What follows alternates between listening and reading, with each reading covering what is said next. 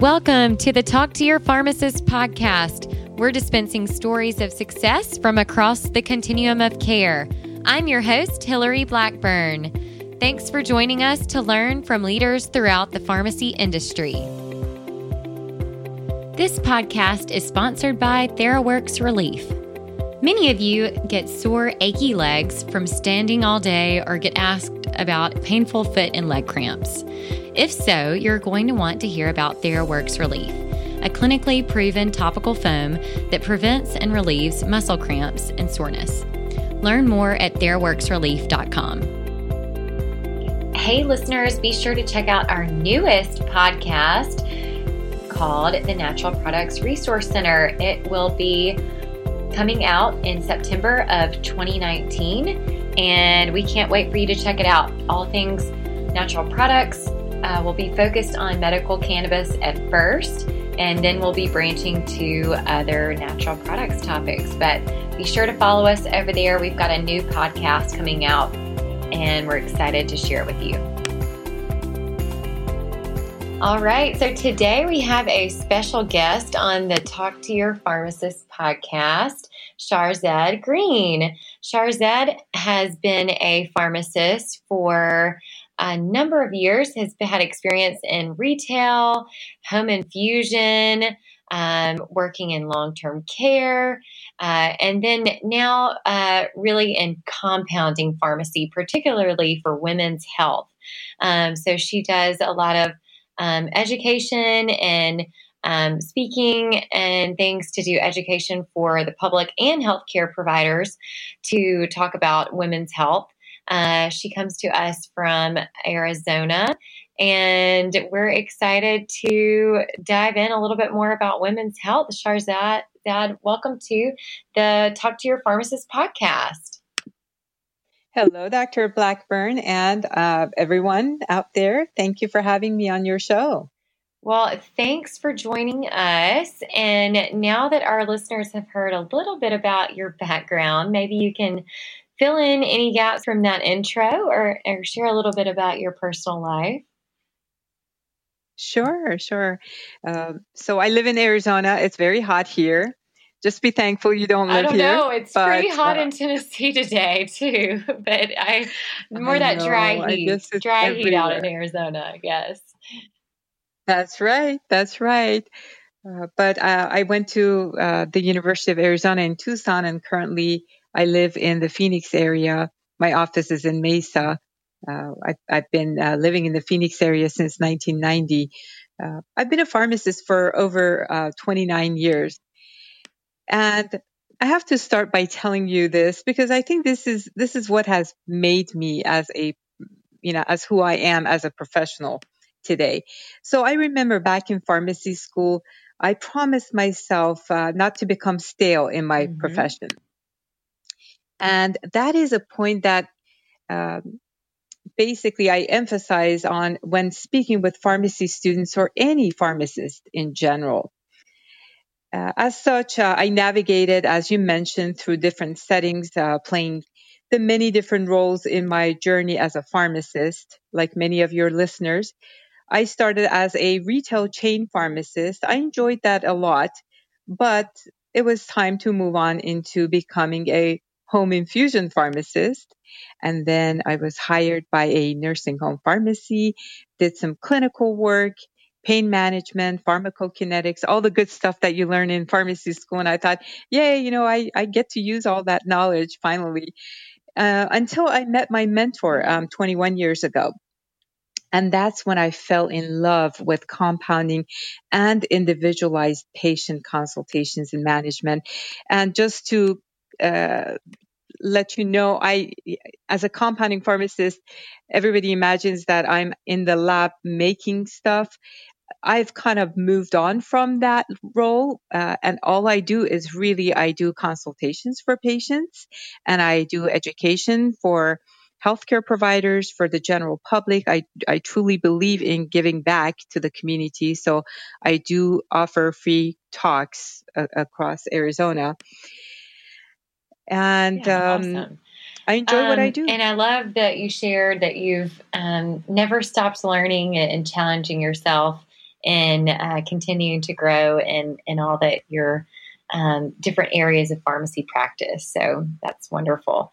And so with with the the hormone replacement therapies uh, and consultations, um, what are some of the most common conditions that you see that you're providing education on?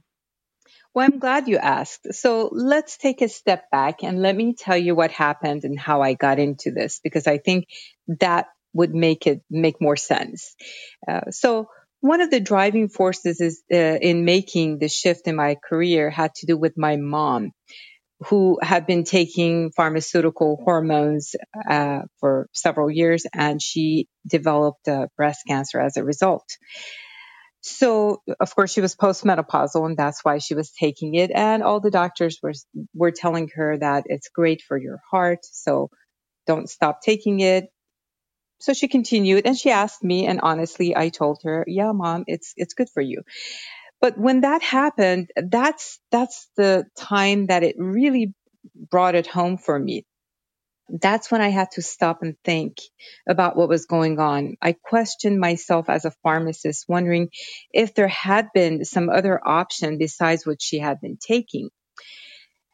And it brought me uh, into the field of hormone replacement therapy and menopause. Essentially, that's the majority of the patients that I've seen over the past uh, 20 years.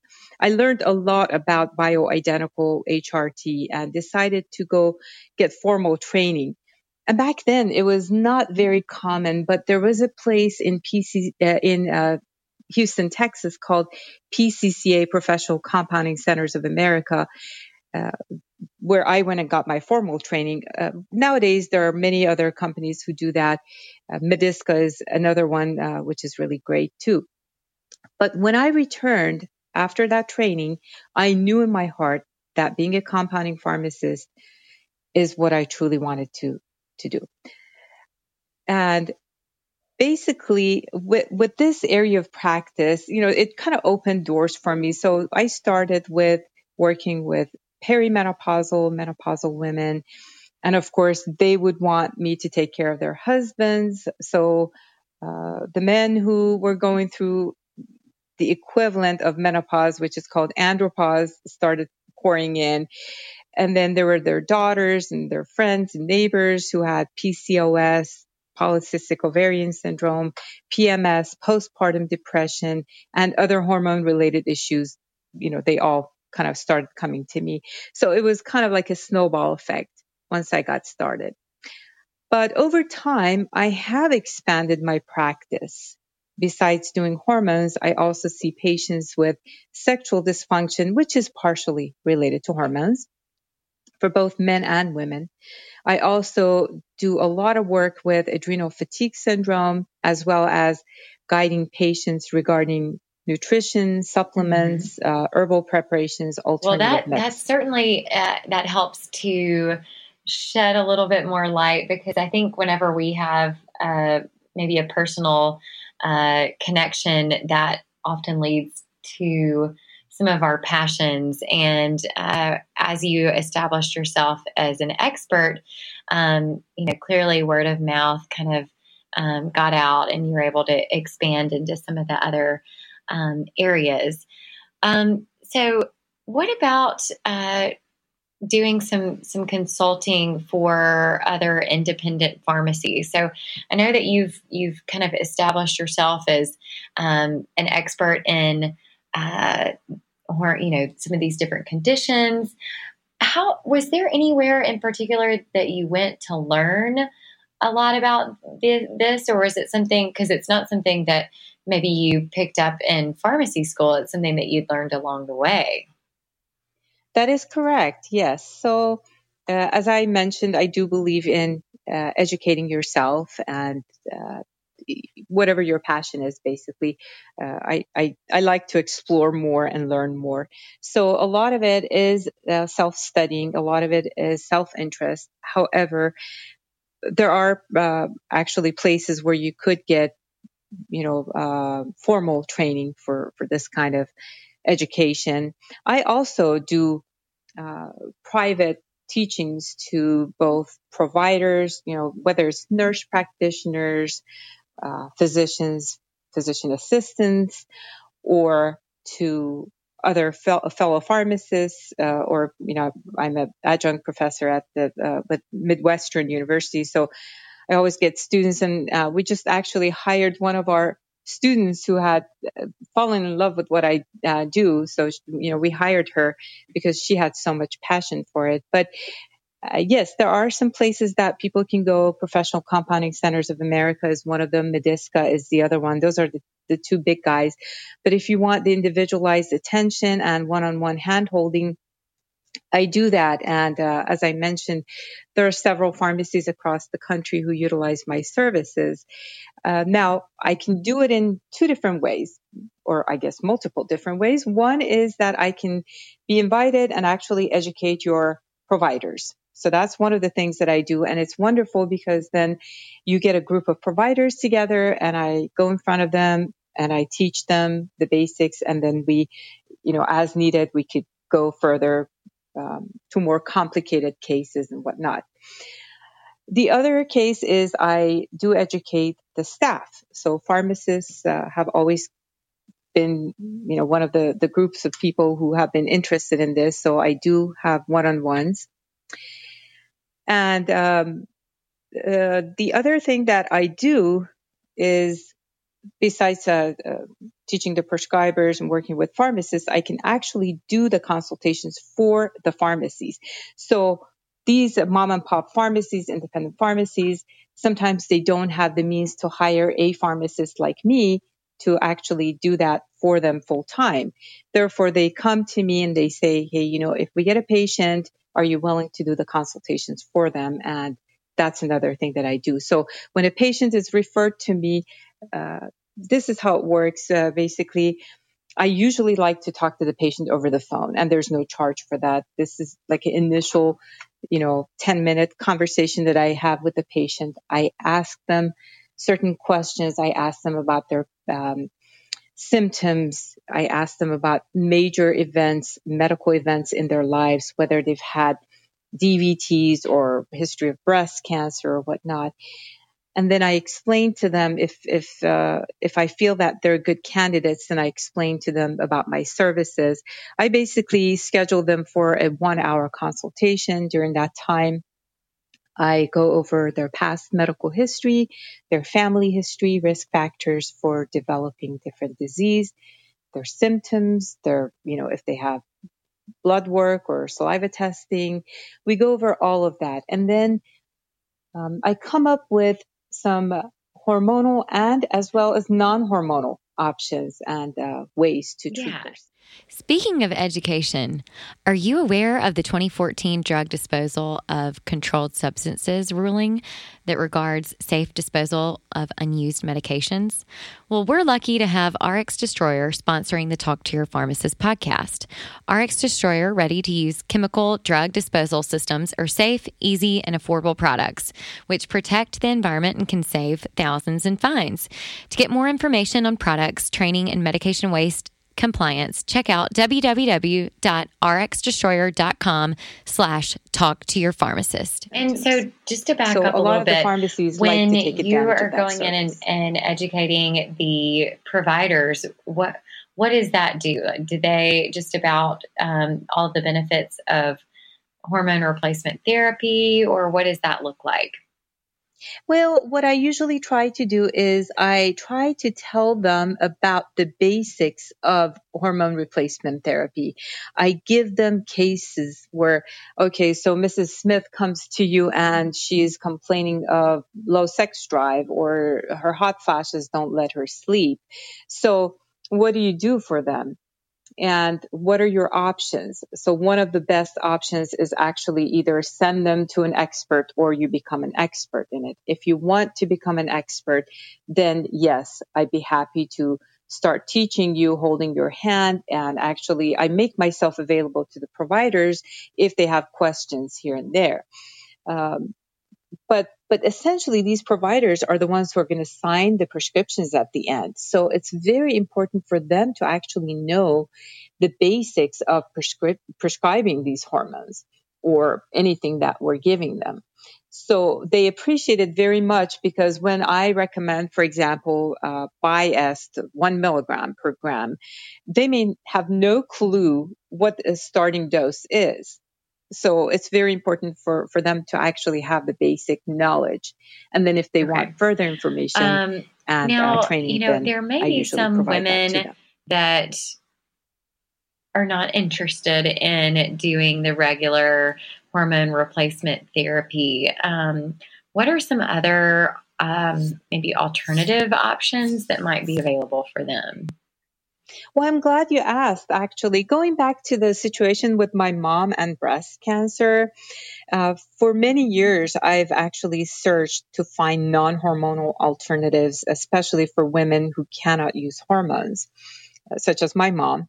And a few years ago, for example, you know, I'm always searching, but this this was kind of interesting because a few years ago, my mom and I were talking, and, um, oh, and she's like, "Well, what are you okay, doing like, for your uh, patients who can't use hormones? Why would they maybe and, not uh, use hormones? It just so just happens like that a level set for listeners. Yes. Oh, well, thank you. Yes. So, uh, as you know, there are many studies uh, com- conflicting results. Um, basically some of them say, oh, hormones are really good for your heart. And another day they say it's, they're bad for your heart. And some of the hormone, uh, some of the breast cancers, for example, are, are actually driven by hormones, especially estrogen and or synthetic progesterone. But those are the worries that women have. Mm-hmm. Or, for example, if a patient has had a history of DVTs and um, blood clots, uh, using hormones may increase the risk of uh, blood clots and heart attacks and strokes. So those are the patients that that don't want to, or a, pa- a, patient has had a strong family history of breast cancer, or they're just horrified and they just don't want to use hormones for some reason. So there are many reasons. Some of them choose not to use hormones. Some of them really can't or shouldn't. And I'm very honest in telling my patients, like, you're not a good candidate. I'm sorry, okay. but yeah, we have these helpful. other ways to, to help you with your symptoms so um, as i was saying going back to you know with my moms we were having this conversation about uh, non-hormonal approaches and that's when I came across a study that had just been published about using fennel vaginal cream for vaginal dryness. Now, those of you um, who've worked with me, you know vaginal dryness is my biggest pet peeve in the area of hormones because it affects so many different things. It could affect your bladder, it could affect your relationship, um, it's just uncomfortable. One lady said to me, Oh, didn't you hear me squeak when I was walking down the hall? I mean, people get really funny about these things, but it's, it's true. It's very, uh, difficult to, to deal with. Uh, so anyways, when I came across this study, I decided to kind of dig into it. And finally, I ended up, um, developing and formulating a uh, non-hormonal uh, vaginal moisturizer called FabuVag, uh, which is now available online and uh, in some pharmacies and doctors' offices. They're selling it, but essentially it's got fennel, which is an herb, plus some other ingredients that would help with the dryness. So I'm always on the lookout to to find something that would help with uh, the symptoms, whether it's uh, fish oil or uh, some kind of uh, herbal uh, remedy that would help with the moods or sleep.